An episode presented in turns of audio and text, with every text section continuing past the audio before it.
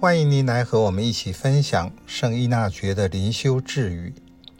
二月十八日，那些试图以有害规则的方式侍奉天主的会士，好像是为了摘果实而拉低了树。在生活中有各种规则或规定，信仰内有诫命。我如何看待这些规则、规定或诫命？或是我更在意的内容是什么？例如，犹太人守安息日，耶稣说，安息日是为人，而不是人为了安息日。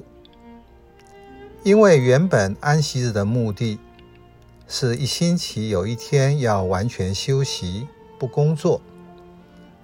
目的是要人把生活的焦点从世俗转向天主，用心神来崇拜、侍奉天主。但是法利赛人对于法律诫命的解释，使得原本是帮助人的规则变成有害规则。就像人用手指指月亮，手指有一定的功能，所以。不要把那根手指当月亮，它是帮助你指出月亮，但是也不要轻看那个手指。相对的，就是不要用规则来取救人，造成破坏了规则原来的意义。一方面不要轻看规则，另一方面也不要滥用规则。耶稣在路加福音的山中圣训指出，他来不是为了废除法律或先知，而是为成全。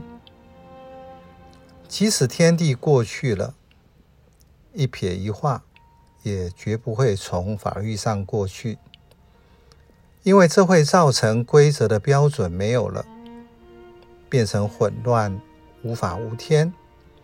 一切都是为了迁就人自己，恣意妄为。因此，圣依纳爵在这里所讲的是指要守规则，并且超越规则。换句话说，就是不轻看规则，而且正确的使用。依纳爵灵修教人生活要中庸，有弹性。因为只有天主是绝对的。回到神操的原则与基础，规则就是方法而已。人不要轻视方法，而没有法纪天理。当规则有帮助，则不要废弃它。另一方面是更的意思，几时规则妨碍了人和天主的关系。这时就要超越规则，所以许多时候要好好的守规则，不要说这些规则都是没有用的。到了你懂得如何去超越的时候，规则变得不是那么绝对的，那又是另外一回事。